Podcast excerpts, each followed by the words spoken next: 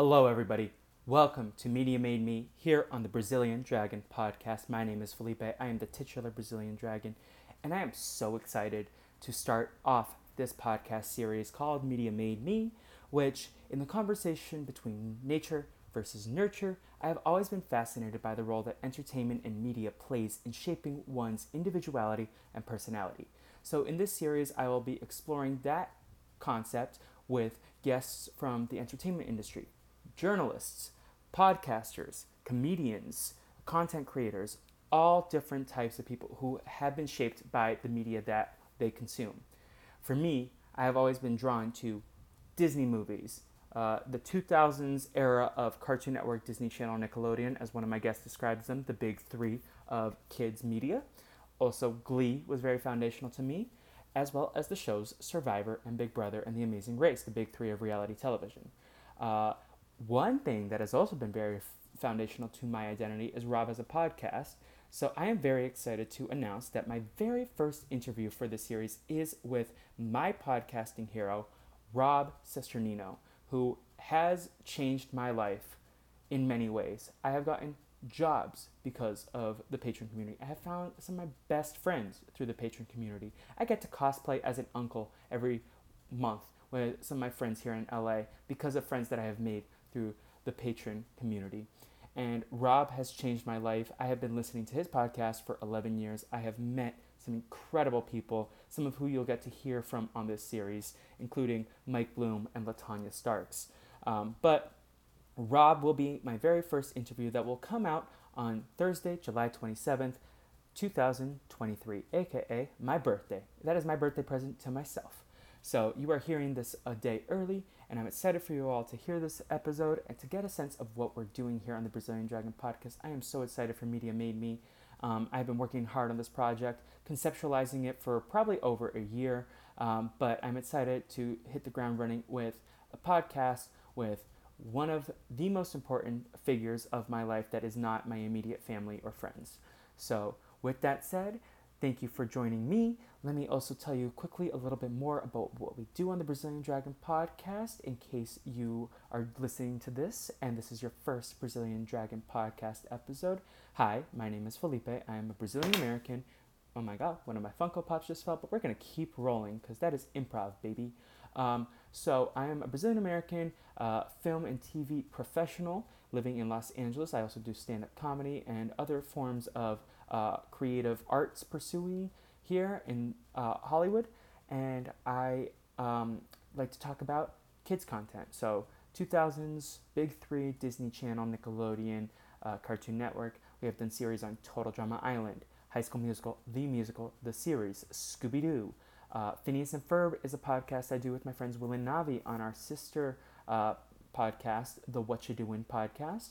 Uh, and upcoming, we are going to be diving deep into High School Musical, the musical season four, with a full series retrospective before the final season drops uh, in a couple of weeks. Also, Scooby Doo podcast continues to chug along. If you want some sample episodes of what we do here, I would highly recommend episodes 50, 100, or 150. Uh, that is kind of the shenanigans that we get up to in these podcasting streets. Now, just to reiterate, Rob Cesternino is foundational to my identity. I've been listening to this podcast for 11 years now. It has gotten me through the good, the bad, and the ugly moments of my life where all I needed was support, and it's been very comforting in low moments and also very comforting to have when things are going well. Um, I am very excited to have this conversation. It's a conversation I've always been fascinated by and would have dreamt of having it with Rob, not on a podcast, but when I started conceiving of this po- project, he was the biggest person that I wanted to talk to. And I'm so grateful that he was willing to sit down with me and have a conversation about his life in the media that shaped him. And I cannot wait for you all to listen to this podcast. Again, coming out Thursday, July 27th. There's a chance that you might also be hearing this preview before that episode uh, to give you a little context of what we're doing. But thank you again to Rob and all the phenomenal guests I've interviewed so far. And we will be releasing these on Thursdays, one a week. And I hope you all enjoy season one of Media Made Me, kicking off with the podfather himself, Rob Cesternino.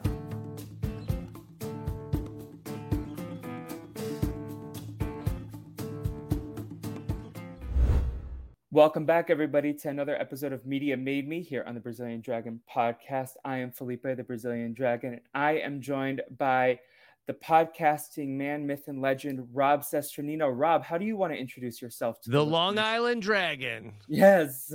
Uh, you are one of the very few people who has spent time in Brazil that has been on the Brazilian Dragon. That's podcast. true. That's true. So yeah, yeah, I am uh, deeply qualified to be here. So thank you, Felipe, for having me. Of course. Rob, how do you want to introduce yourself if anyone's a clown and doesn't know who you are yet? Uh boy. Um all right. So, uh the first off, uh I like to think of myself as a as a, a human. Yes. Uh secondly, uh just uh you know, a fan of of the Brazilian Dragon. Stop it. Rob. And uh, just uh, you know, a guy who has been very fortunate to be able to do make uh, a bunch of podcasts and not have to get a real job for you know a very long time, and uh, excited to get the chance to catch up. Yeah, no, Rob, this is very exciting for me. Like, I don't think it's any secret that like you have been an inspiration in my podcasting journey actually back when i started college go radio. on yes um yes. but like i identify you as a podcasting hero if not the biggest podcasting hero of mine so it's super exciting yeah. that you came over to the to the small little streets of the brazilian dragon podcast how could i say no felipe i'm here I mean, you got a lot of things going on. I would not have been like, I would have been like, Rob, I get it but I'm very appreciative that you came and joined me here today. Yeah, well, thank you again for the invite. Um, yeah, but uh, first things first, how are you doing these days? I know you have yeah, a lot doing, of doing well. This has been a really nice time uh, right now, where I know that we are staring into you know the light at the end of the tunnel as an oncoming train, uh, where all of the reality shows are going to be back in the fall. But right now, it's a little bit of a lighter time and i always do uh, enjoy that try to recharge the battery as much as i can rather than go out and be like searching for more things to be podcasting about so i'm just getting ready big brothers around the corner and then uh, soon after that we'll have survivor and the amazing race all those shows back at the same time for the first time uh, ever so this is going to be a uh, really uh, an interesting time uh, it's going to be chaotic for sure on your end. Uh, but do you, in the future, would you prefer that Big Brother doesn't start back until July, August, or sorry, just August? I think so. Um, I, for one, I do enjoy the you know longer break at the end of you know the spring Survivor season, uh, followed by the fall Survivor season. So it gives me more flexibility to be able to like do stuff uh, for like me personally in the summer. But I think that in the scheme of things, like I feel like that the natural order of reality yeah. TV should be, you know, give Big Brother its summer, and Big Brother, you know, you have uh, Survivor, and then a little gap, and then Big Brother fills uh, the days in between the two Survivor seasons, and I think that that's probably the best way to do it. Yeah, that makes sense. Maybe, however, I think Big Brother could shave a couple days at the beginning of July and not go on for like 100 days every season. Big Brother uh, in a 100 day season, it's not the best format for Big Brother. It's very hard to, you know, uh, hold everybody's attention for that long. Like, that's probably, I, I think, an ideal Big Brother season is somewhere in the neighborhood of like 65 to 75 days. I agree with that. Um, but Rob, we're I'm excited to get to know you, and obviously, I mean, I know of like some of your stories uh, based on listening to the podcast for eleven years now. Yeah, well, I hope um, I can um, come up with some new stories today. A Brazilian Dragon exclusive that would be very exciting. Um, but uh, let's uh, chat. So, like, obviously, you grew up in Long Island, but uh, what were your first like um, core memories with media, TV, movies, but like any sorts of media. Like what were what did you grow up on as a kid? Yeah. I just remember always like having the TV be like a very big part of my upbringing. For from I remember like some of my first memories are sort of like okay, I'm watching the TV. And I think that, you know, look, this is not, I mean, my mom's not going to listen to this podcast. Uh, but, you but know, she is. Welcome, Mrs. Welcome. Welcome. You know, they didn't, screen time wasn't really the type of thing that we calculated uh, at that point in time. And so the TV would hold my attention that my mom could just put me in front of it and you know it was probably you know the best babysitting that she could hope for and I would, you know, watch, you know, hours of, you know, um, kids shows. Uh, not so much cartoons. I was really into like uh, Mr. Rogers was like a big, big favorite of mine. And then also uh, a lot of like the game shows that were on during the uh, day and The Price is Right and all of that stuff. So that that was just like a, a really, really big part of my childhood. Just um, th- those, uh, you know, those types of shows and then I wanted to sort of recreate like the game shows that I was watching and would like put on like little like game shows like uh, for my you know parents who my parents actually lived with my great grandmother uh, when I was uh, as, as like in my very formative years that they we lit my great grandmother she had like a bigger house and my parents didn't have a lot of money and so we ended up like uh, living in my great grandmother's house until my parents could afford to buy a house at some point. And so you would just host game shows and variety shows for play like, cards, right? Right, and you know, for you know, then if you know my grandparents or my great grandmother, and we would just, um, you know, it was very encouraged. I remember everybody like, uh, like seemingly enjoying that. Now, you are the oldest of a couple of siblings, right? Yes. Did you ever force them to be contestants? Sure, sure, yeah. many times. And I, I, just got back from, I spent uh, the weekend with my uh, siblings, which was very, very fun. But my sister was not a big, my sister is very, very funny, but my sister was never a game player. And so that I remember often as a child, like being like very frustrated of, okay, I've set this game up, it's ready to go it's all set. And my sister being like, nah, I'm, I'm not playing. I can relate to that. My brother is not the biggest um, uh, proponent of my shenanigans. He doesn't really indulge in the fun that I mm-hmm. set up. Uh, growing up, I definitely had to like pull teeth to get him to participate sometimes.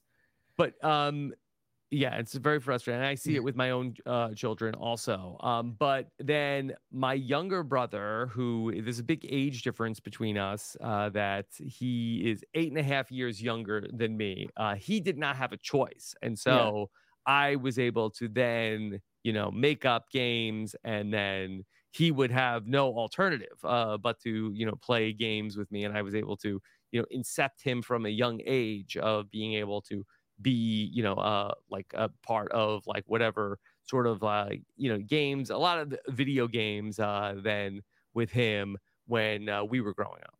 Yeah and i know uh later in my list of notes i definitely want to talk about like how your life as a dad has shaped your media but um i know recently you've talked a little bit at least on the Patreon podcast that you do with your incredible and hilarious wife Nicole that like your kids are getting more and more into video games. Were you a video game kid growing up? Yeah, I mean, I definitely uh, had a Nintendo, but I didn't have it like from like a very very young age. I probably I think I was at least like ten or eleven by the time uh, we had gotten like a our own Nintendo in the house, and so I, I definitely you know spent a lot of time playing the uh, the Nintendo. We didn't have like uh, every single game. We had like uh, you know uh, the basically a, a, lot of the staples, and then if we were very good or lucky, then we would be able to go to the video store and rent a video game.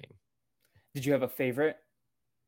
I feel like that I didn't have very eccentric tastes in the video games. Um, so I, I think that like other than like the obvious ones, the one that I remember spending a lot of time with was a game. It was called Baseball Stars. And so it was a baseball game, but you could create and edit the roster of like so you could like make a team of like had all the different people like in your family or the different people from a, a, TV show, and then like, and then as you win games, you would get money. You made the most money if you played the Lovely Ladies. Uh, they were like a team of all women, and they wore pink, and so uh yeah that and the american dreams those were and the american dreams were just like uh the they, they were like the highest level of teams uh but if you played against those teams you could win more money and then uh, do upgrades for your players on your team. So you could then, I spent a lot of time with that game. And then every once in a while, that the internal memory on the Nintendo would just crap out and you just mm-hmm. lose everything. Yeah, that's the unfortunate thing about those older video games. Same thing with Legend of Zelda had the same thing where you could re- save your progress, but then every once in a while, like, eh, it's all gone. Um, so you mentioned baseball, and I know you're a big sports yes. guy. Um, did your love of sports also start from a very young age? Well, my dad was a very big fan of the Mets and the Jets. And I really, um, from a young age, I remember my dad taking me to a lot of Mets games. And I remember often like reading like getting the newspaper and like reading the box scores of the different uh, Mets games. And so I spent, you know, the Met game was just always on. They play 162 games in a season, and that was just always on. And so that was like very formative. I didn't really get into following football until much later. And I think that that was also by way of a video game that I had been, uh, we had gotten the Tecmo Super Bowl uh, and the in Tecmo, not the original Tecmo Bowl, which did not have the Jets, uh, but in Tecmo Super Bowl, it had the names of all the players, and so that was sort of my brother and I we would play that, and then it was like, oh, okay, oh, well, this is actually really going on, and we could really really talk about this, and so that uh, probably around not until like 1992 ish was like around the first time I really was actively following the NFL. And those are like your big two sports, right? Like I know you've yes. dabbled with the other sports, but you're not yeah. a volleyball girly, you're not a basketball girly. no, no, I didn't know uh, there were so many people into volleyball. Uh, yeah. But the basketball uh, that actually around like in the 90s was probably the most I was ever into basketball because in the New York area, the Knicks actually were very uh, good during that time, and so they were in the playoffs every single year and they play the Bulls and they play the Pacers. And so those games, uh, like, especially at a time when there was no football, like there was a lot of attention on the Knicks, but that was probably the height of my basketball fandom, sort of the mid 90s. And you stay loyal to the Knicks, right? Your kids aren't Lakers fans or Clippers I've fans. Tried to get into other teams, and so it's uh, famously, uh, I gave it a go with the, with the, Raptors. Uh, at one point, I was like, oh, you know, maybe I'm going to be a Nets fan. I like the Mets. I like the Jets. Maybe I should be a Nets fan. But I feel like that um, the Knicks, I think, are really the team that there's the would be the most, I think, enjoyable for me to root for. But that being said, they've been bad for 25 years. Yeah.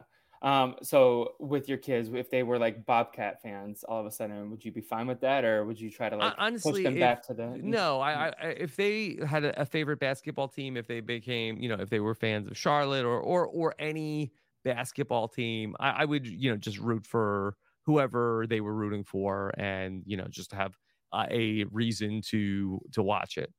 That's exciting. Yeah, just uh supportive dad moment there. Sure. Yeah. And hockey, it's up for grabs. Whatever the kids yeah. want to do, they want to be, you know, Carolina Hurricane fans, go for it.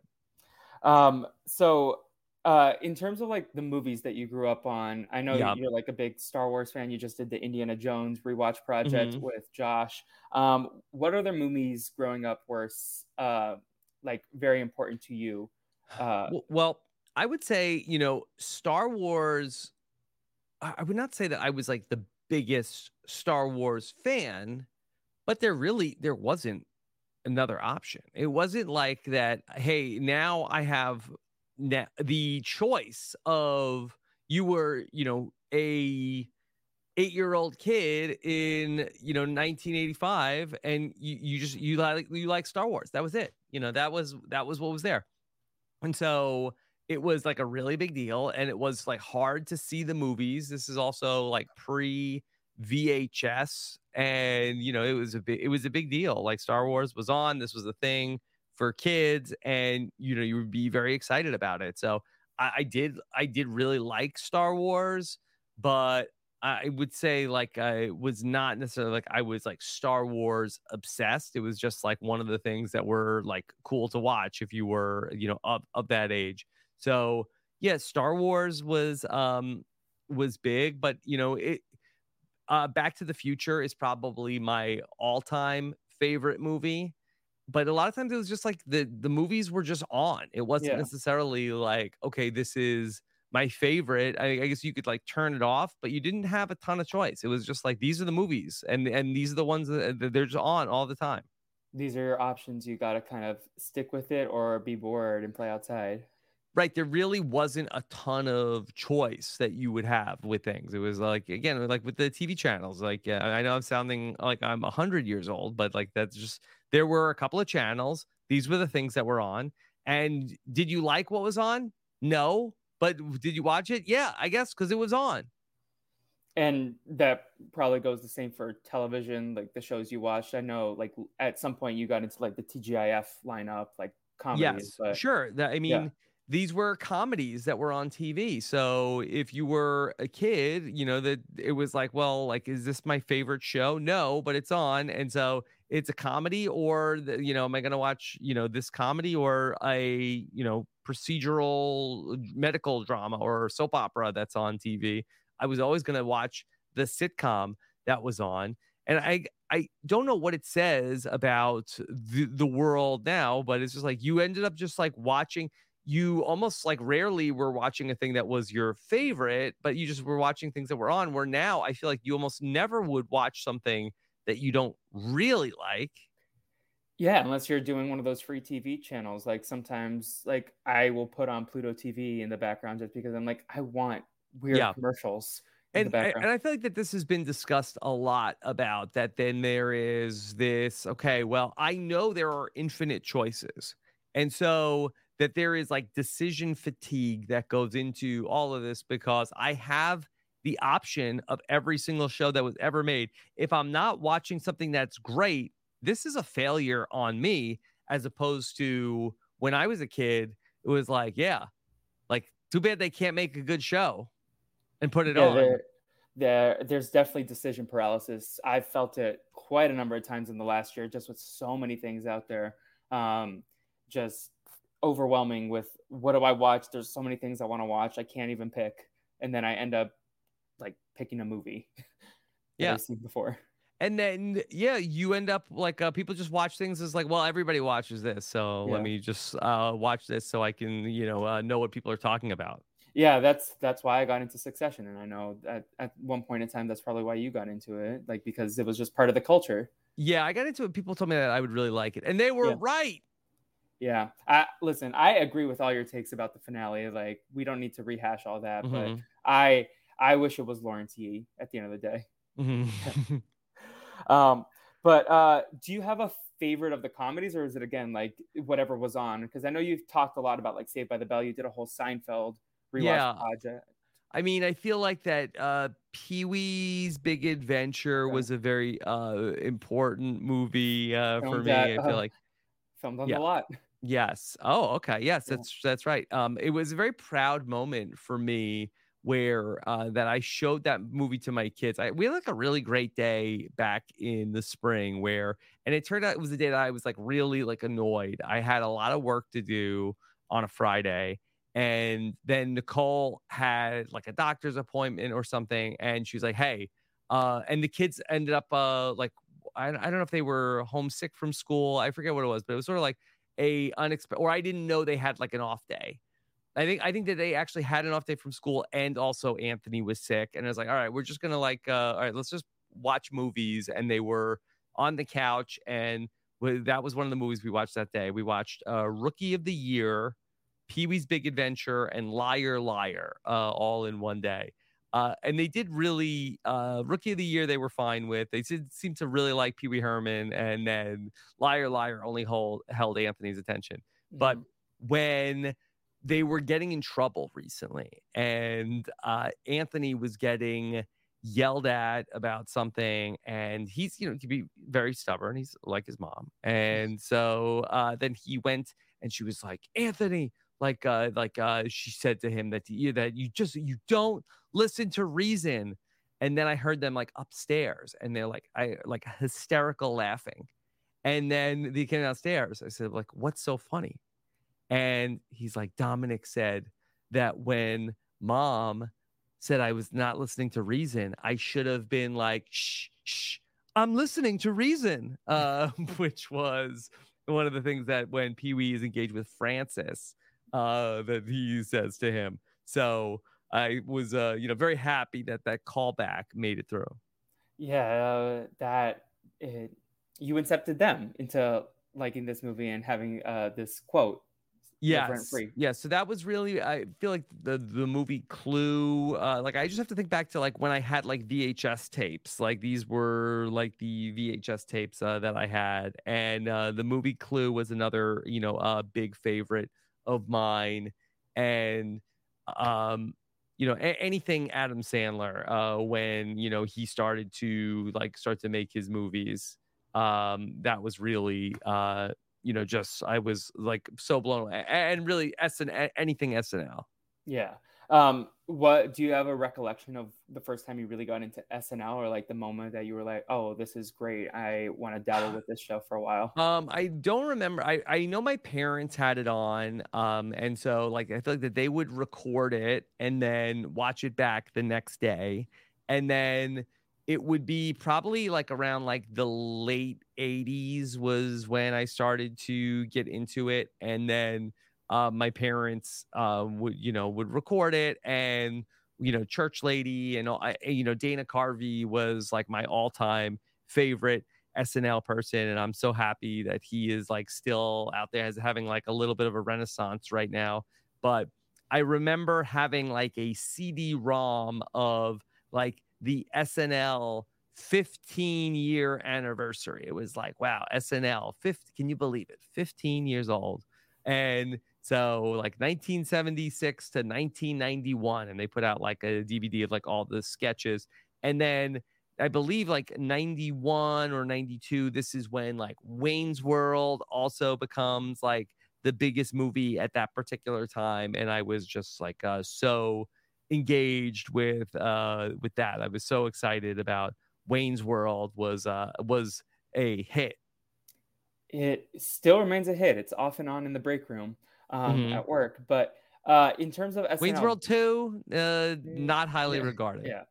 Uh, SNL, do you still keep up with it at all in the last few years, or did you? No, I, I really, point? I really don't keep up with it in the real time, but I will say that on YouTube, uh, there are so many sketches that are available that that is one of the things that really does hold my kids' attention. Of we that we watch a lot of SNL sketches, uh, like just like bouncing around through time. I've got like my finger on the like back button if it gets very inappropriate, but mm-hmm. they they do love it. And you watch all SNL, like not not just like whatever they put up from the last episode. They'll watch all time. If it looks interesting, we'll uh, give it a shot. Yeah. Cool. Yeah. Um, now, in terms of uh, the reality TV, which if people do not know, um, you not only podcast about it, but you've been on it a couple of times. Mm-hmm. Um, you were on Survivor the Amazon and uh, Survivor All Stars, uh, but like your backstory was that you wanted to be on Big Brother. I've heard it a million times. I'm just mm-hmm. like truncating it because mm-hmm. you wanted to be an indoor kid um, as opposed to being out in the wilderness. I thought I would die, Felipe. Yeah. Um, honestly, it makes sense. Survivor, especially like those early seasons, you were watching Australia and Africa and or Africa, um, mm-hmm. and those were much tougher than Big Brother 2, where they're chilling in a hot tub and swinging peanut Chill butter town. jars around. Yeah. yeah. Um, but uh, like, what I don't think I've actually ever heard uh, specifically what spoke to you about these shows and the genre like specifically like i know you were a fan and you like had your favorite contestants but like what were like the what was like the biggest thing? Was it just like the that it was part of the culture? Was it the game? Was it the the they all lived together and it was like the social experiment? So I had been a fan of the real world through most of the 90s and so I really did enjoy like uh those shows like and I watched uh, most of them like and a lot of times I would like catch up with them like through like the they had like a marathon of like all the episodes on a Saturday and so I thought that that would be like just like the coolest thing to be on the real world one day. And then um, watching Survivor when it first came out was um, it was just so exciting because there was there was just a lot of hype around the concept of like, can you believe they're doing this? They're putting people on an island, and it was a lot of excitement of like what's going to happen. And also, like, these are real people. Like, these are not actors, they're real people. And there was so much interest in them just as celebrities. Like what would they do? Who would like who would get along? Are they going to fight? Are they going to fall in love? Like what's what's going to happen to them? And so it was just i don't know i think i really do love you know people and characters. Like i think that i i really do think that that's interesting and i love getting to understand um different types of people and so i think that that's also like very interesting for me. And you have the 16, you know, original survivors, and I will like, you know, never forget them until the day that I die, like, uh, like all of them. And it was just so exciting that they were going to be out there. And I, and I think I just love the idea that these were people on TV and this was like new and novel and, and it gave me a reason to talk to people about the, uh, you know, I, I loved getting to talk about TV even like in my real life, I remember like being so excited to go to work the days after Survivor and talk to people in my office that cared about Survivor. And I was just like uh, so excited to talk to anybody else who was also watching Survivor about what was just going to happen. And you've kept it up for 22 years now with mm-hmm. a little break in between. I do know you took a break at some point. Yeah, there was a yeah. point in my life where I was not actively talking about Survivor too much, but it's just like that it's such a interest there's so many different things to talk about with Survivor and reality TV.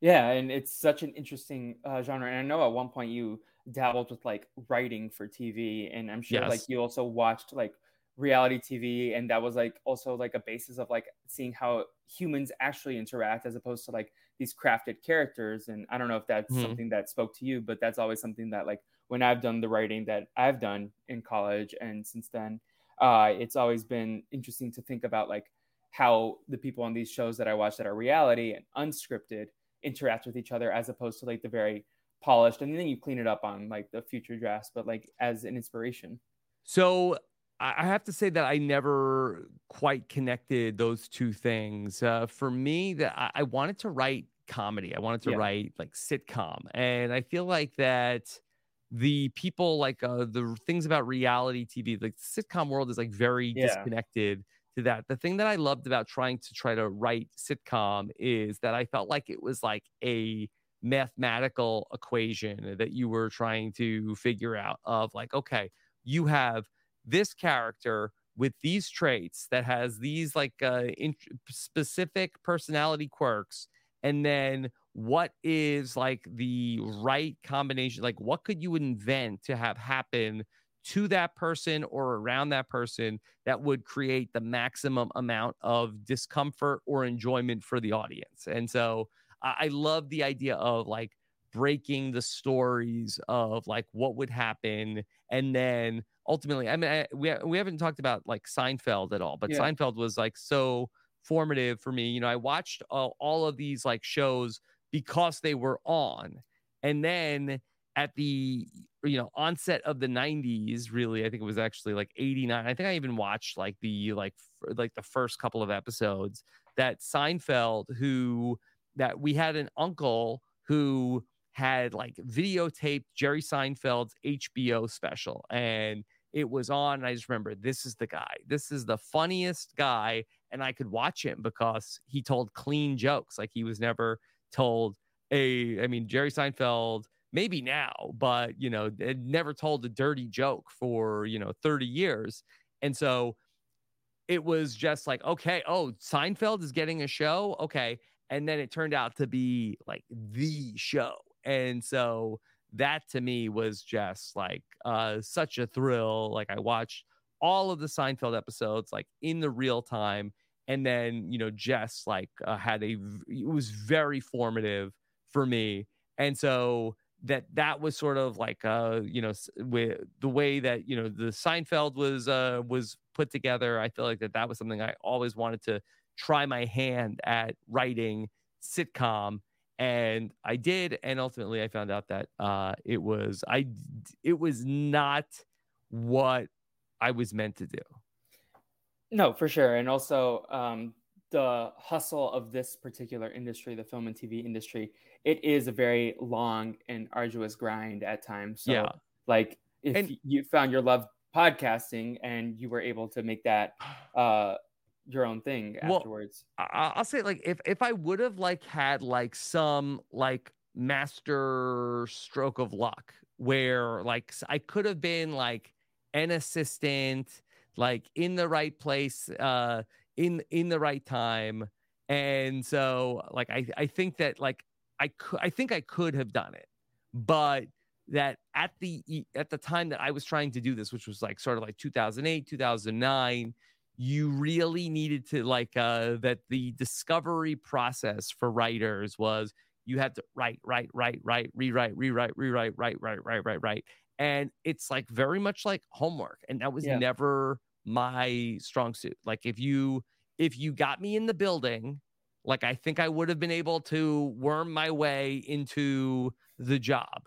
But being an outsider and trying to get in, like that was never going to happen for me in terms of like I would sit there and look at the cursor. But like if I was in the room with people like trying to break the story, I, I think I I I think I could have done it. I think I would have been good at it. But unfortunately, like that just was uh, not, you know, what the world had in store for me. It's very identifiable, like this this feeling that you just talked about. Like it's um like you just have to hustle and it's exhausting and like i definitely have had nights where i'm looking at the screen and just like staring back at a blank page but i mm-hmm. feel like a collaboration is better suited for me like the breaking of the stories in the writers room so i can definitely identify with what you said um, in that last moment. And I also know you dabbled in stand up for a minute as well. Yes. Also, I told you my hero is Jerry Seinfeld, and I had always wanted to uh, try to do stand up comedy. I thought I would uh, be good at it, and it turns out that I wasn't. You know, again, maybe like I think I could have done the type of stand-up comedy like if if i was in born in the you know uh, a decade earlier and i was trying to do stand-up comedy when it was like uh and uh like have you uh have you have you seen this like uh yeah. where it's very much like observational comedy I, I think that that was and again maybe that's because how of what i was raised on I think that that's like how my brain goes. Whereas at the time that I was trying to do person uh, like stand up comedy, you know, there was a lot of like talk about like, okay, you need to establish like what your comic character is. And I feel like I never really could uh, really come up with the you know um you know you go, go up on the stage and it's like uh like i look like the this person and this person had a baby. Uh, and then it's like, uh, you know, basically, you know, the audience sort of like gets who you are as a character, your unique perspective on the world. And I really feel like I didn't have a unique perspective on the world. Like I had, like, I wanted to talk about like commercials that I saw and things that were happening on TV. I didn't have like, uh, you know, this uniquely hilarious like upbringing to talk about or this you know uh you know these unique stories that only i could be the person who was telling and so i, I really felt like i was struggling to uh find my voice doing stand-up comedy and also in, in similarly that stand-up comedy is you know you basically have to just like work and hone and you know you have your material and you just have to go out there every single night and go out there and do it over and over and over again and maybe some people don't need to practice as much, but I felt like that I would get up on the stage and I would forget what I was going to talk about.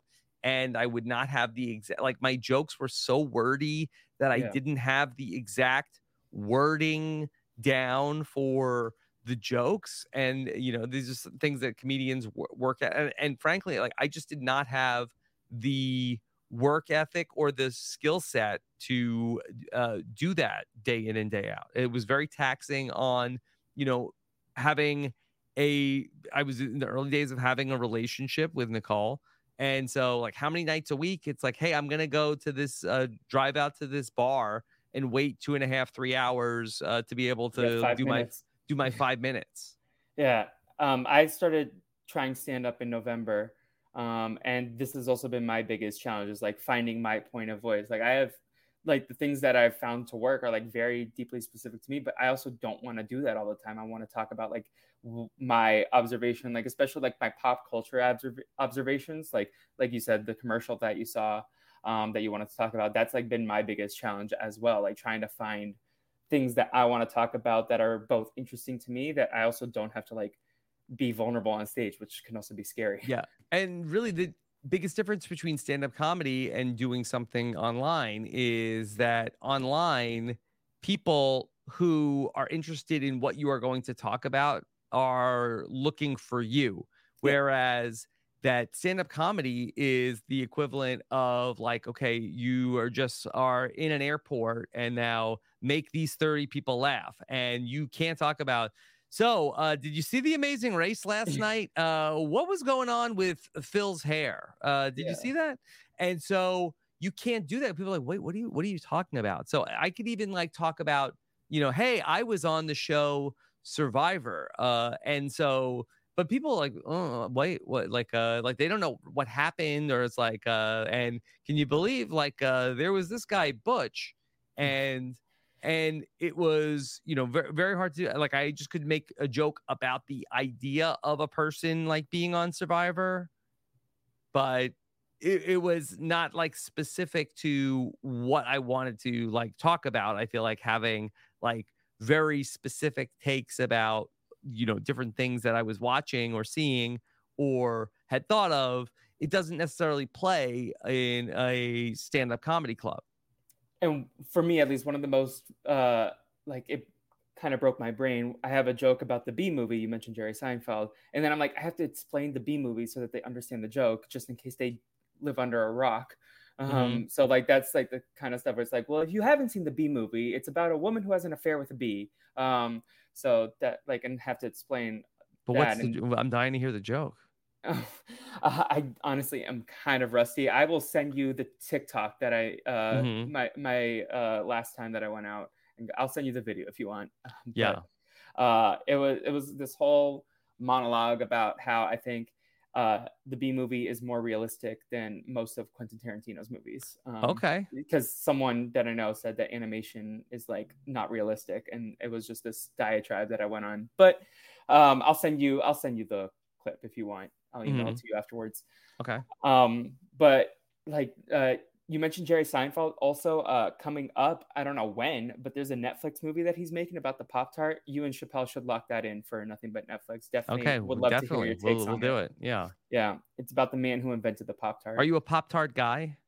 I like a Pop Tart, but I'm not like a Pop Tart Pop Tart guy. Like, um, it's usually what one of the go to snacks in a vending machine for me. But I don't know. Are you a Pop Tart guy? I'm really not. I think that in the college vending machine, I do yeah. remember feeling like it was like pretty good, like bang for the buck. Uh, like yeah. I feel like if it was like whatever, like a dollar twenty five, like I felt like okay, it's not quite candy, and it's kind of a meal, right? And so, all right, this is at least like okay, I don't have any food like this is, and there's two of them in the packet, so it's something.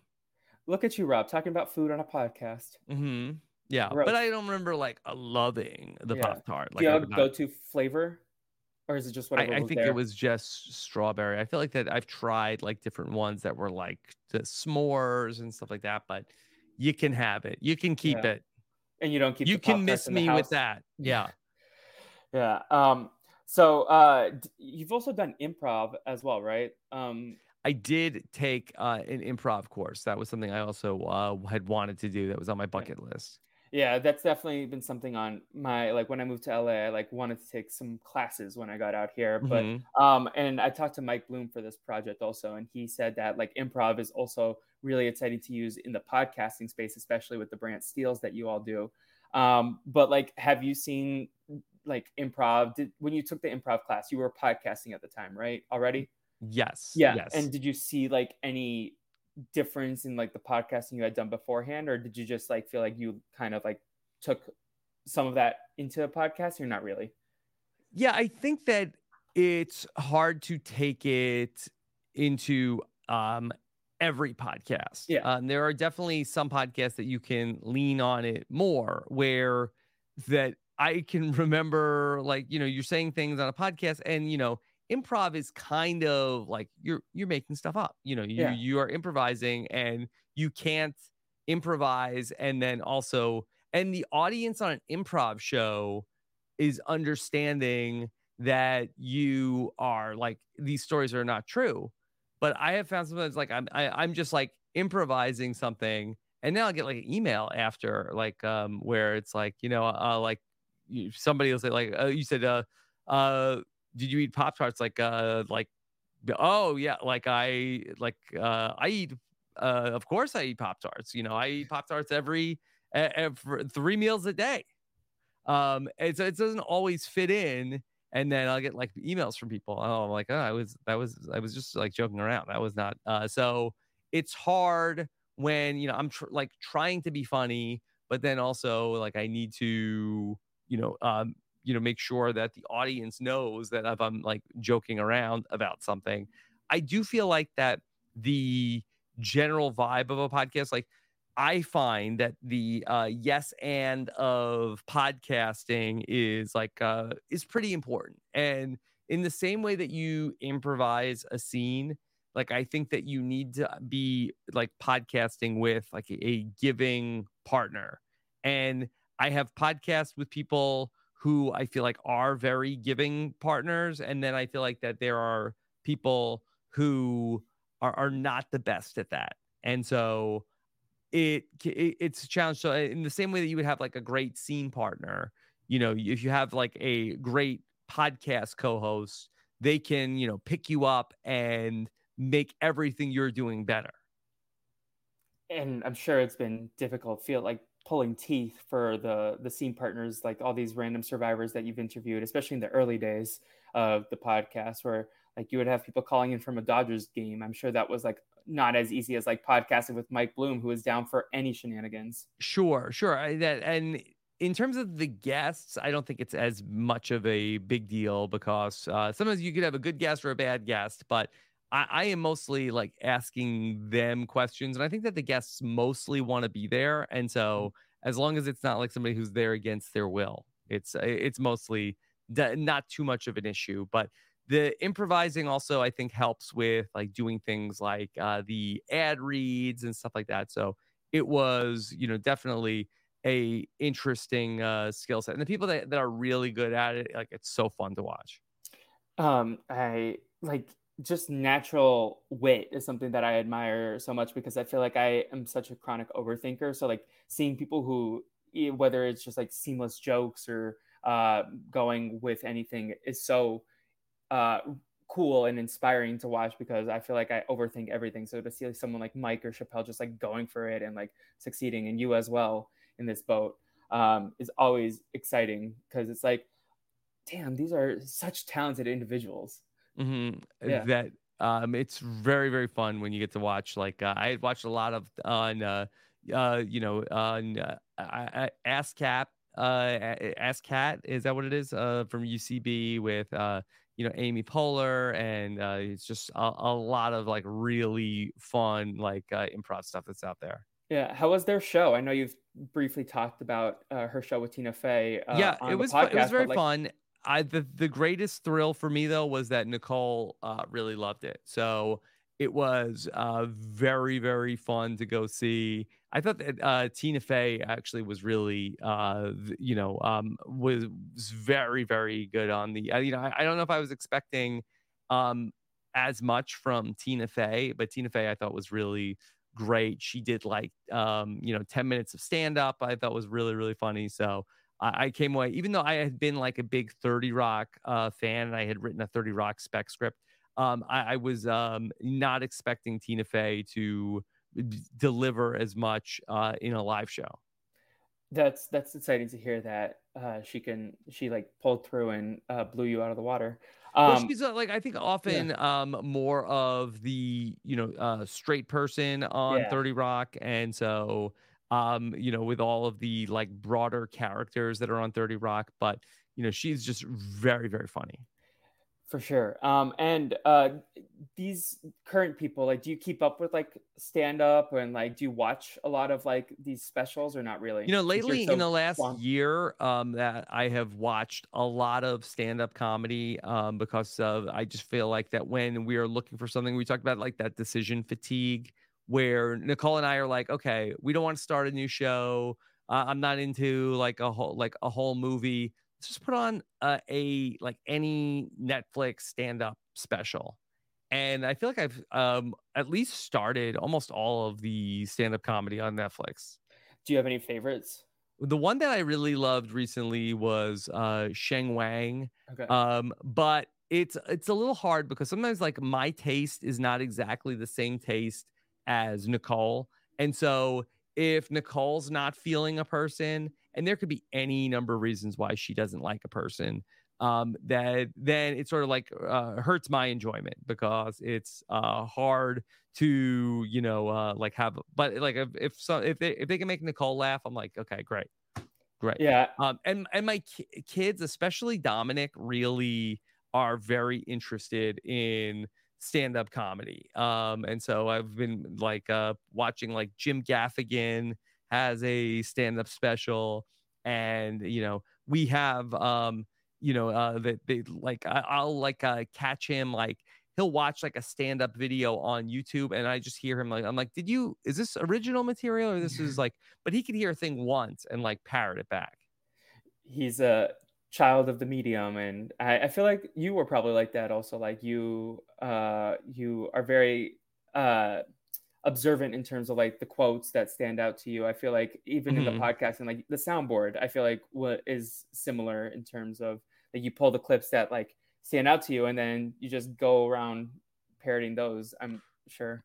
hmm Yeah. Yeah. The the um you know the soundboard um definitely like I feel like that uh that's really more of like a radio thing that Yeah. was like very very popular especially like in the 90s of like you know using like the all these clips but um it's you know definitely repetition is uh very much uh key Um, do you so who I feel like you and Nicole probably have different like tastes slightly in stand up. Like, is there someone that like you really like that she didn't, and then someone that like she really liked that you didn't?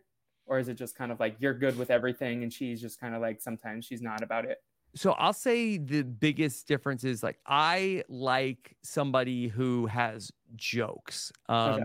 Nicole, uh, they think she's a little bit more into and like the biggest like uh like person that we have like this difference over is uh, Chelsea Handler. Okay. Nicole will watch like, oh, Chelsea Handler has a new stand-up special.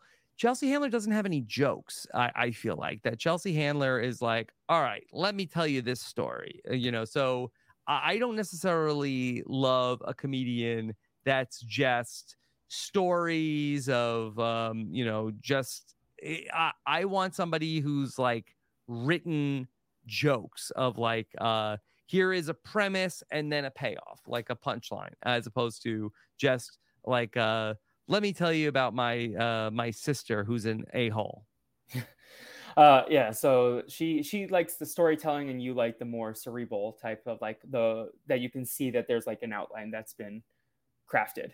hmm Yeah. Yeah. and I'm not going to say that there aren't people that are more storytellers that I don't uh, appreciate more, and there aren't people who are more joke tellers that Nicole doesn't appreciate more. But Nicole will like uh, say like, "Oh, this guy is annoying," or "I don't like this person because he reminds me of this other person." Mhm. Uh, so it's a little bit of a like tough uh, needle to thread. Does she like Nicole Byer? I feel like she would like Nicole Byer. Um, I, I I'm sure uh she would, but I feel like Okay. uh I don't think that uh I've seen her uh specials. I've seen her hosting. I haven't Okay. seen her stand up. she has a really good special from like last December, so not not December 2022, but like December Mhm. 2021 that I think Nicole might enjoy.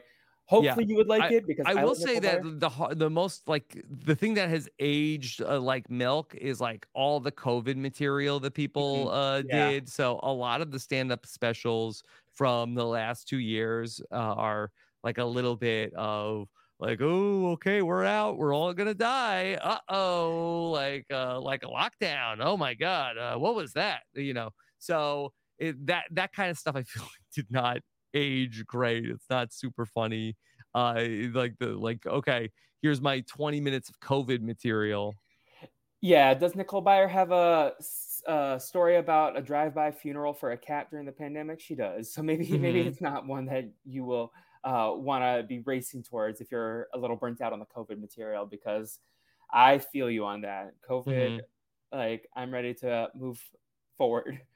Mm-hmm. Um, but in terms of like, do you uh, you talked about radio, and I know you're a big Howard Stern guy and have been uh, for years. Uh, like like I said at the start, like college radio, I definitely got in because like it was like, oh, it's like a podcast um, because I grew up listening to you. So in terms mm-hmm. of like the college radio that led into podcasts, I'm sure. What did you used to do on your radio shows out of curiosity?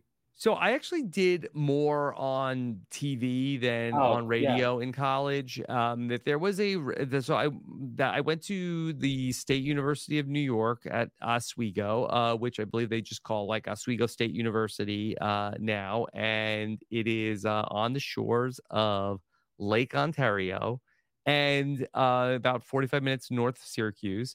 And um, the thing that I was very excited about was that they had a broadcasting program and they had a TV station uh, and they had a student run radio station.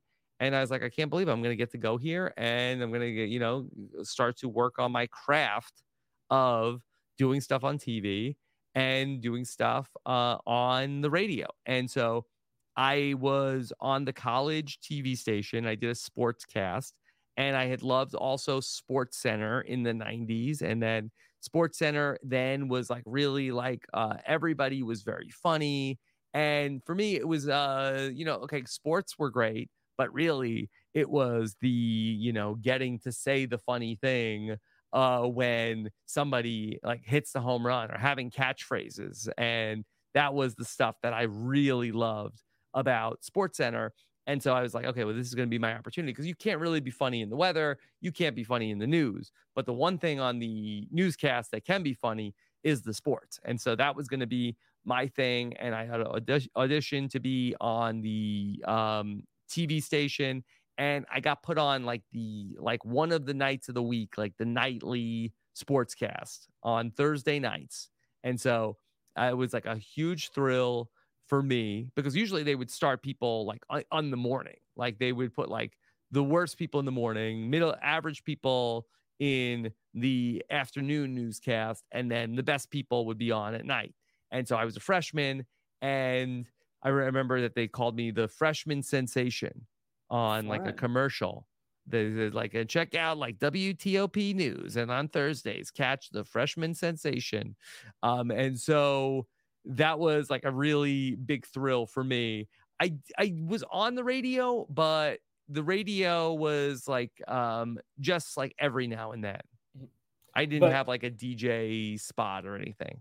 Yeah, you weren't you weren't DJ Robbie Fresh. I don't no, know. no, no. So I never played music. I was on there was like a point where I think that there was some time where there was like a sports cast that was on the radio station and i think i was like s- slotted and i remember like being down there with a couple of people like talking but the, the, tv really was where i spent a lot more of my time.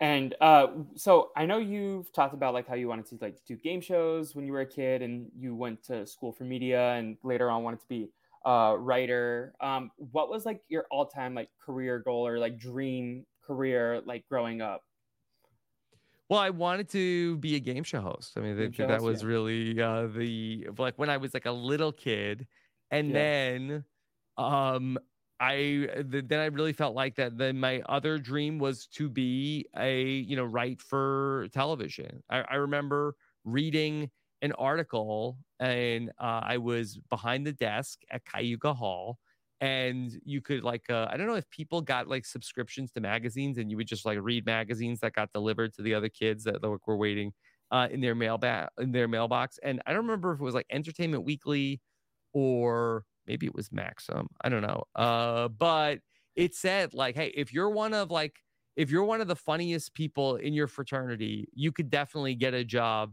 writing for television. I was like, all right, uh, and ironically, reality TV came along, and there was probably like you know 43 sitcoms on television every year, and then reality TV came along, and then ultimately like really cannibalized, uh, you know, how much written content there was on television. So I ultimately uh, might have gotten like hoisted by my own petard a little bit uh, with that, but it all worked out. I'm not yeah. going to complain. Yeah, I mean, it definitely might have like took some time to get where you needed to be in the long run, but it, like you said, it worked out. Uh, you've been podcasting full time for what nine years now? Uh, longer than uh, yeah. Well, I guess I guess yeah, nine years of uh, the yeah. full time uh, podcasting. So I really started that at the beginning of 2014. But yeah, it'll be yeah. uh, you know 10 years uh, in uh, in January. Look at you now, Rob. Um, where, how far you've come. Uh, and uh, in terms of the the reality TV, like, was there any hesitation in like going? Because I know a lot of times, like people who were like trying to be on TV were going on to reality TV for like acting pursuits. Was there any hesitation of like uh, going on Survivor when the opportunity came, or you're just like, no, I'm going immediately, regardless? Yeah, I mean, I, I could not, other than dying, I, I, didn't really think that there was a downside. It was not like I, I didn't have anything going on that it's like, oh, this is going to screw up my career. Uh, this is, people will perceive me differently.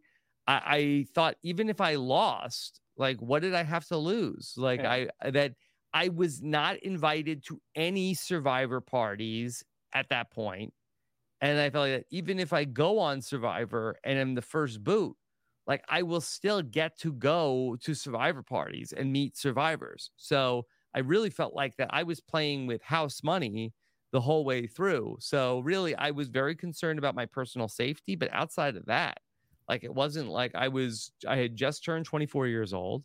It wasn't like I had like a family that I needed to support. Like I could not fail here other than dying and uh, I feel like your personality shone through. You were the star of the Amazon for sure, or uh, if you don't want to give yourself that credit, you were a star of the Amazon. I would say I was the person that had the most fun, and yeah. for me, that there was there was nothing that was going to be not fun about the experience. So I, I went out there and I felt like, okay, how do I, um, you know, I'm on TV and this is maybe maybe like a means to an end of like an opportunity. So all right how like let me what jokes can i tell? What joke joke joke joke joke.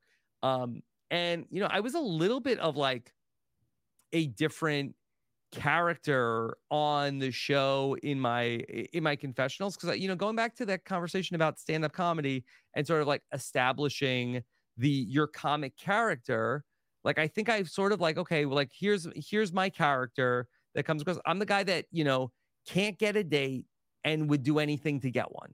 And so I think that that was like really what was playing well in the in the casting room. And so I'm like every time I had the opportunity to do like confessional, it's like this is my opportunity to be on TV and here are the jokes uh you know uh, about that that wasn't exactly, I mean, that was part of me, certainly. Uh, I was a guy who d- I did live with my parents. Like, I, I didn't have any dates. I would have liked some, but like, I mean, I think that probably, you know, my parents or people I worked with were like, well, that's, I mean, Rob, that's not how Rob is in real life. Yeah, no, uh, but as you mentioned, like tying it back to the stand up, it does. I watched your highlight reel again last night in prep for this podcast. Mm-hmm. Um, great material. Like Amazon is a top tier season. Uh, but you were doing like observational comedy with references to pop culture, but also like to the people that were around you. And like the beauty of that was you were doing it in confessional. The story that they ended up showing was like, oh, this is making sense with like what Rob is saying. You were the narrator of the season And so like all the observations you would make about Matthew or Jenna or Heidi or Butch, like everyone was there and they could see what you were doing. And also you did a lot of pop culture material. Like one of my favorites is like the spears that you know are Britney, mm-hmm. asparagus, broccoli.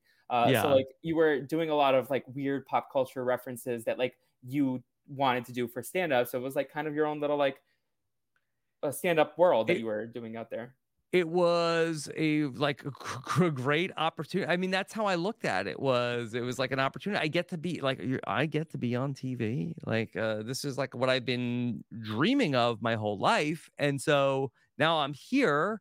And so anytime you put a camera in my face, I'm going. I'm gonna say something, and like is is is all of it great? No, and does all of it hold up? Definitely not. But I'm just basically uh, like out there trying to like, hey, let me like let me be on TV. This is like I've been I've been waiting for this.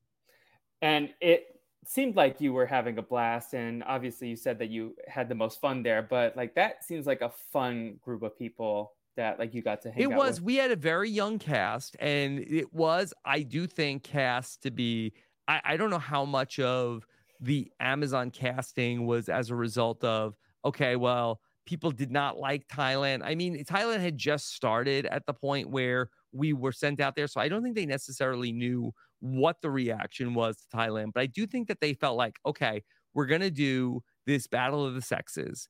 And we want this to be sort of like a, you know, a younger season. And because it's the battle of the sexes, you know they really wanted to uh, you know have it be a season where that there was like some sexual tension between the men and the women and they were looking for somebody. They felt like they didn't have anybody who was funny on the cast. And i had gone through casting for big brother and josh feinberg who ultimately got my spot in big brother 3 but lynne spillman remembered me from that cast and then they wanted to add somebody who was going to be you know the a funny character who was on the show and i feel like that it was like basically they said like oh he's he's like a you know a jerry seinfeld that they were going to have in the uh in the casting pool and that was how ultimately i got through. It was but i was uh, cast uh, after everybody else. you were the last one? Uh, me and dave johnson were i were at ironically like, cbs Yes. The guy you had, uh, you were he was you weren't his biggest fan on the show. Like, I wasn't his biggest fan on yeah, the show. Yeah. Um, but and I think he nothinged me on the show. and um ultimately like we were in like a pool of like you know 10 to 15 people that were at cbs by i had just been there six months ago for uh, big brother casting but we were in like a very small pool of like one or two people that they were trying to add to the show yeah, at least based on the TV character Dave Johnson, didn't seem like the biggest uh tee hee here out there. He, he seems very like he was very... a fun guy in real life, okay. um, but he was pretty serious about yeah. being on Survivor. It might have been the TV version of him. I don't think he had really ever seen the show before, and I don't know if he is like, hey, I have like a career, and so uh, you know I'm more of like uh, leaning into my outdoorsy. But it, it, Dave was a fun guy. Yeah. Um, in terms of uh like what reality tv has given you like in terms of like all this jazz that you talk about mm-hmm. um do you uh feel like it completely overwhelms with you like and i know you watch succession like you'll dabble in some scripted stuff but like do you feel like there's ever like so much that you would just kind of like oh i don't want to watch this like like show that's garbage like yeah. Wolf Manor and you would go watch something else instead. Like so I am very fortunate that we have such a like deep roster of people that and it's uh I feel like always growing of if I do not want to talk about a show like I almost never have to talk about something I don't want to talk about. And I think I'm pretty vocal about the things like I I don't want to talk about this show. I'm not having fun. I feel like that almost any stupid show I feel like I could talk about. Um, well, I think that where I get a little frustrated, it's like um, I'm talk I am spending my time talking about a show, and the show is maybe not even stupid enough. Like the show yeah. is just like nothing, and also people aren't listening because the, the show isn't exciting. And so it's like, well, this is like it takes as much of my time to make a show that's a hit versus a show that nobody's listening to. And so that I, I get a little fatigued of like, why am I, bur- you know, burning uh, the candle at both ends to make podcasts if people aren't listening to them? Yeah, especially like when a lot of people, myself included, listen to a lot of things on faster speeds, mm-hmm. but it mm-hmm. takes you the same amount of time to watch the show yeah. on 1x and podcast the show on 1x unless you speed it up for uh you, that's your and that's why I feel like I'm always like and the the medium has changed certainly. Yeah. Like there used to be uh I mean there's probably like a thousand percent more podcasts uh than there were when you know we were really you know, first, you know, getting going. And so because of that, the listeners would be, you know, way more engaged. And not to even say that people aren't uh, listening as much, but people I feel like are not, I almost rarely get feedback on things. And the only feedback I tend to get is negative, negative feedback where I used to get like all types of feedback about like uh, all sorts of different things that would happen on the podcast. So it does make me feel like a little bit of like, okay, we're making this show, we're putting it out there, but you know, and and some of the stuff like uh, you know is always going to get uh, feedback, but some of the stuff it's like, I don't know, is anybody is anybody listening to this? Am I wasting my time? I I can definitely understand that, especially like I used to listen to like every single RHAP-Up that was mm-hmm. out there, like back when like Jordan Parhar and Haley Strong were covering these like dating shows that I had never heard of. But now there's like so much oversaturation in terms of like podcasting in general. Like mm-hmm. everyone has a podcast after the pandemic. It feels like every stand-up comic, every actor has a podcast about the show they were on. Like so, the medium has just like outgrown itself, and not to mention like Twitch and like YouTube. Yes, people can't get to it all, and yeah. so yeah, it's a challenge so I feel bad sometimes when I'm like, oh, I like this podcast, and then just like move on with my day. But like, I know mm-hmm. that like the positive reinforcement, you know, like just assume that every podcast you do, I'm supporting you somewhere. Uh, but yeah, um, yeah, it's it's just not even uh, not even. I, I don't want to make it sound like I'm so like uh like insecure. Like, was it bad? I just feel like that. But are is is anybody there? Is anybody out yeah. there? Like I uh, sometimes I I will feel like. I like I'm gonna get my social security number out right now and see if anybody uh, hacks me. You've put your phone number out there accidentally, right? Or did you? Did ever... I? I feel like you might have tweeted your phone number instead of. The oh, you know what once. I did? I think I did one time. I um put my cell phone number on Twitter instead of the voicemail number. Yeah. Maybe try that again. See. And, somebody, and I, I got a call on my phone. I'm like, hello? And it's like, is this Rob? Like, yes. Like, who's this? It's like, oh, I was trying to leave a voicemail. I'm like, oh. how do you oh. have this number? Um, Yes. yes. Uh, but uh, in terms of just like to wind things down, kind of bring it back full circle, now that you are a father of two uh, mm-hmm. very entertaining young men based on the stories that I hear. Some they, days, yeah. Yeah, some days. Uh, how does the content that they watch inspire you or shape your personality? How do like you try to like mold them to like the things that you liked growing up? Because same thing, I had this conversation with Mike Bloom. Like, uh, it's cool to like show him like uh, he was talking about how it's fun to show his son like the X-Men cartoon from the 90s. Like, is there stuff that like you're really you talked about early on in the podcast, the movie day that you had, but like, yeah, try to mold them into like watching the things that you liked. I I do. I, I just don't want to necessarily like force them to yeah. watch uh things. And so I, I do feel like that there is a lot to learn from uh different things. Like I do feel like that Survivor is like an interesting show to show kids because I think it does really you know uh show like there are like life lessons i think that are learned uh in survivor especially like in the social game of like do you see like why the, people like this person people don't like this person and these are some things that like just like overall like life strategies like i think that those are like a very interesting i do think that um, reality TV, especially like where it is now, I do think that can be like very educational in terms of like learning about different types of people and people telling their stories. And I think that that's great for young people to get to see different people on the the shows. And you know, my kids know about so many uh, different things that I had no idea about. Uh, and it's just like you know second nature to them. Uh, they don't bat an eye at anything, And so uh, that's like really fun to see. But I really do try to encourage. Um, I, try to show them a lot of comedy and show them a lot of like sketch comedy. And I really am trying to, you know, engage that part of their brain that is the, you know, um, part that's like of, you know, the sense of humor and show them like what's what's funny, what isn't, you know, why is it funny?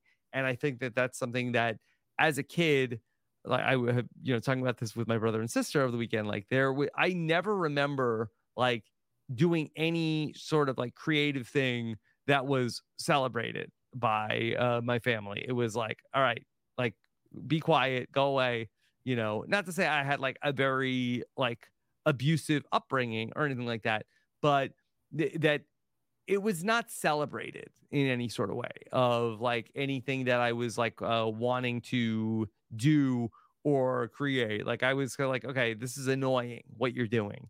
And I don't want to, you know, uh, do that with my kids. I, I, I think a little bit about like, you know, what would it look like if, you know, uh, we, you know, ha- if they have these impulses and instead of like, okay, shutting it down, what if it was like a like a little bit more cultivated? And you know i'm very eager to see you know where they go with this stuff uh are either of them like interested in like taking sort of like creative classes like i don't know if they have stand-up classes for kids or something but i feel like based on what you said dominic yeah i think that they're very interested in like being in a play um okay. be, you know dominic is like a little bit more self-conscious of uh, i think he's like oh, i can't i can't i people like uh, I'm, you know, I, I, I don't, I don't want to do that. It's, uh, you know, what, what if, what if people don't like it? And Anthony is a little bit more of like um a ham. Yeah, that's so interesting to hear because based on like the podcast, it seems like Dominic is like really talented on the mic that when he's like appeared like that Patreon episode that he yeah. filled in for Nicole. I but it's like, just me and him in the room. Yeah. You know, it's yeah. like he doesn't know. He knows people will will hear it, but I think if it was like you out know, of sight, it, out of mind. If we yeah. were on a stage instead, like if ever, all the people that were listening were sitting in the audience instead of like, I think it, he would be a different uh, a different person. But because it's like uh, just me and him, and he's not even on camera, like I think it's uh, he is not uh, shy. He's very he's comfortable in this environment. Well, I definitely support them being theater kids if they are interested in trying to play. Um, but because I definitely feel like I was a more creative person because I did like after school plays in the after school mm-hmm. programs that I was in. Uh, um, but I support it now on the in the inverse of that.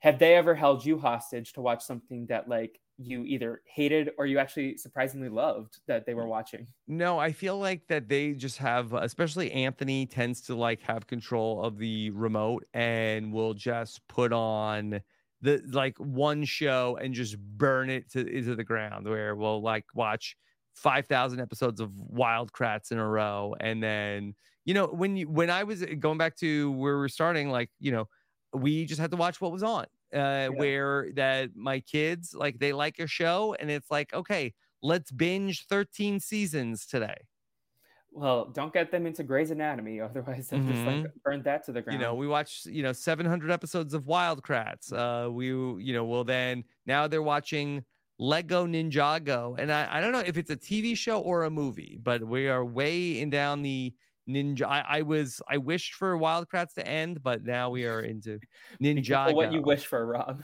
yes. Um, you should show them the Lego Batman movie. That is a banger of a film. It is, but uh-huh. I think that I, I feel like that Ninjago is a is a series. Yeah.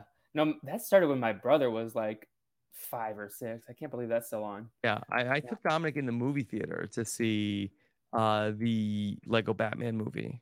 Oh, oh yeah, I vaguely remember you doing a podcast. I did a podcast with Kevin Mahadeo.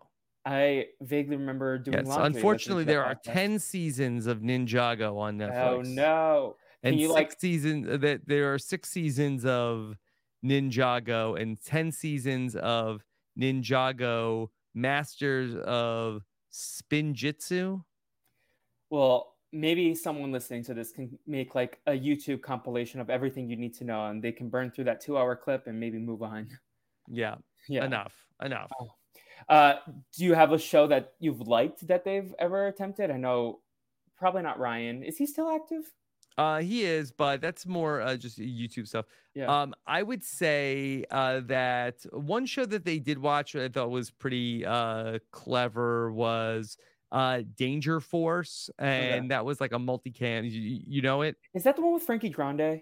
Frankie Grande is a villain, Okay. yes. And so uh, it started off, it was Henry Danger, and then it spun off to Danger Force.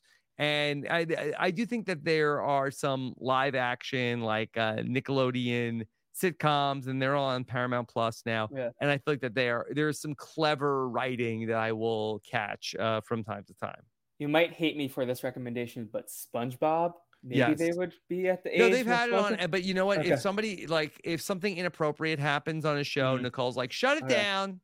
Yeah, maybe Jimmy Neutron. I'm trying to think of like these shows. iCarly, like the original, not the reboot. Like We tr- like, we've tried it. We I feel like Yeah. that didn't, didn't stick. ah bummer. Um, again, I Disney Channel original movies. I feel like those would Mhm. work. I know Dominic talked about Luck of the Irish, which my pitch to you all, Full Court Miracle. I feel like that's a good Renat movie. Yes. Um, it's about this Jewish boys' school and their basketball journey. Um, Maybe it's a, a Hanukkah uh, miracle. it's a Hanukkah movie. Yeah. Yeah. Um, so highly recommend that, especially if you're in the Disney Channel original movie basketball genre, based on the two DComs you've podcasted about on Renap. That's true. That's true. Um, but yeah, Rob, do you have anything else in terms of like the media that shaped you? Anything we didn't hit on? We I feel No, like this was a, a fun, uh, you know, conversation slash, uh, you know, therapy, and I uh, appreciate it. Listen, I am very pro therapy. I'm going there next. So um, yes. Well, thank you. Yeah, thank you for uh, the, at least, uh, you know, giving me the platform to uh, get a free session with you. Of course. Yeah, no, Rob, seriously, I very much appreciate it. When I started conceiving of this project, like you were the first person I wrote down, A, because I was like, it would be so cool to like interview my podcasting hero on my podcast, but also like to this is a conversation I've been curious about having with you about like the life of the media that you should do even before I started podcasting three years ago. Like, and I'm just very grateful of your time. And well, I, uh, I hope you're happy with how it went, Felipe. this was a great start to my morning compared to where I've been lately. So anything to take my mind off of what I had elsewhere, and it was a treat and Oh a dream God. to podcast with you, Rob. Um, and revisit Survivor Amazon last night, prepping for this, and like looking at some old like podcast clips. Like it was a fun trip down memory lane for my own sanity. Yeah. All right. Yeah. Well, Felipe, thank you so much for having me. Of course. Do you have anything you want to promote, or uh, where people can keep up? With. Find me on Threads. You love the threads. I love Threads. I've been a little lacking the last couple of days, Yeah. but I got to get back. I got to get some new material. Yeah, I love how you go like every new hotness. Rob is like one of the first people there, except for BeReal. We had to like convince you to get on to BeReal second. It was too. You know what really threw me off? I like uh like okay, here's my picture. Like you don't need to see what's on the other side of the camera. yeah, Uh, and then it's like, hey, wait, why does Rob have like what's that UPS box? Like what is that? Yeah. Like uh, people be, are nosy. yeah. But you were one of the first people on Periscope way back when. Yes. Uh, throwback day. Um, I was one of the first people on Survivor. You were yeah. You were what in the first ninety six? Look, Felipe, this is the theme of my life. I get on a new thing. I'm a, I'm a maniac. Uh, want just trying to get attention. Pay attention to me. And then when it gets uh not that fun, I'm like, all right, uh, I'm Yeah. gonna go somewhere else. first of the podcast streets. Yeah. One of the first. Like if you're not first or last is a motto you could live by. Mm-hmm. Yeah. Yeah. Um, but again, and then so you're on Threads, um, and of course, Rob has a podcast. People can check out everything you're up to there. Uh, going back to vintage RHAP days, you have a hashtag for this episode? Let's see. Hashtag of uh what we have for this episode. And I don't know, I feel like we talked uh a lot about uh Seinfeld and writing. But I don't know if I have a catchphrase here for this podcast. It's been a long time since you've come up with a hashtag for a podcast. We talked about like. we talked about the sound the soundboard. soundboard. Mm-hmm. There was And- um some soundboard reference like from years ago. It must have been like early days of like the Patreon era of podcasting that like came into my mind lately and I wanted to say it out loud, but I was like, no one's gonna understand this reference. Um, it might have been like something like Drew Christie related. I don't even remember. Mm-hmm. But yeah. Yeah.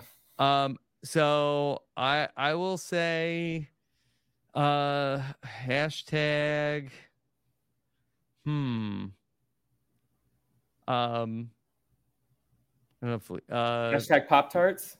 yeah, but okay, fine. I don't know. We talked about Pop Tarts. Um, we did. Yeah.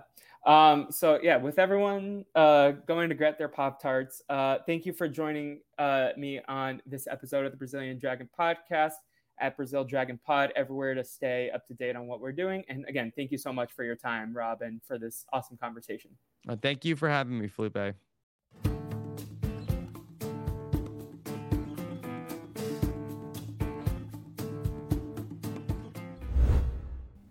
All right, everyone. I am still cheesing. I'm chuffed to bits. However you want to say excited, that's what I am. Because that was so much fun. I am so grateful for Rob for giving me his time and coming down to my podcast. Uh, the fact that my podcasting hero will forever be a part of my podcast history on my network is super exciting. And the fun doesn't stop there because I hope you all enjoyed this interview. Let me tell you a little bit about who we have coming up. Next week, I will be chatting with the wonderful podcaster extraordinaire Latanya Starks. She does a lot of scripted podcasting on the post show recaps. And Rick, sorry, she talks about a lot of scripted content on post show recaps, including Barry, You, Wednesday, a lot of different spooky ooky things that she loves horror, so we definitely talk about that. Uh, she also loves Top Chef, so uh, I'm excited for you to hear my conversation with the wonderful Latanya Starks, one of my favorite voices out there in the interwebs. She's so funny, she's so kind, and I'm excited to dive deep into the media that made Latanya. Uh, with that said, stay s- subscribed to all Brazilian Dragon podcast updates at Brazil Dragon Pod on all social media. You can also check out our YouTube channel for some visual episodes. And again, upcoming, we have High School Musical, the musical series, and hopefully, I'm to get my act together, get a little Jet Lag the Game Season 6 podcast with my friend Deanna. Uh, but, you know, your boy is busy, and at the very least, we got Media Made Me lined up for you all. And so join us next Thursday for another edition of Media Made with the one and only Latanya Starks. Until next time, everyone, keep on watching things.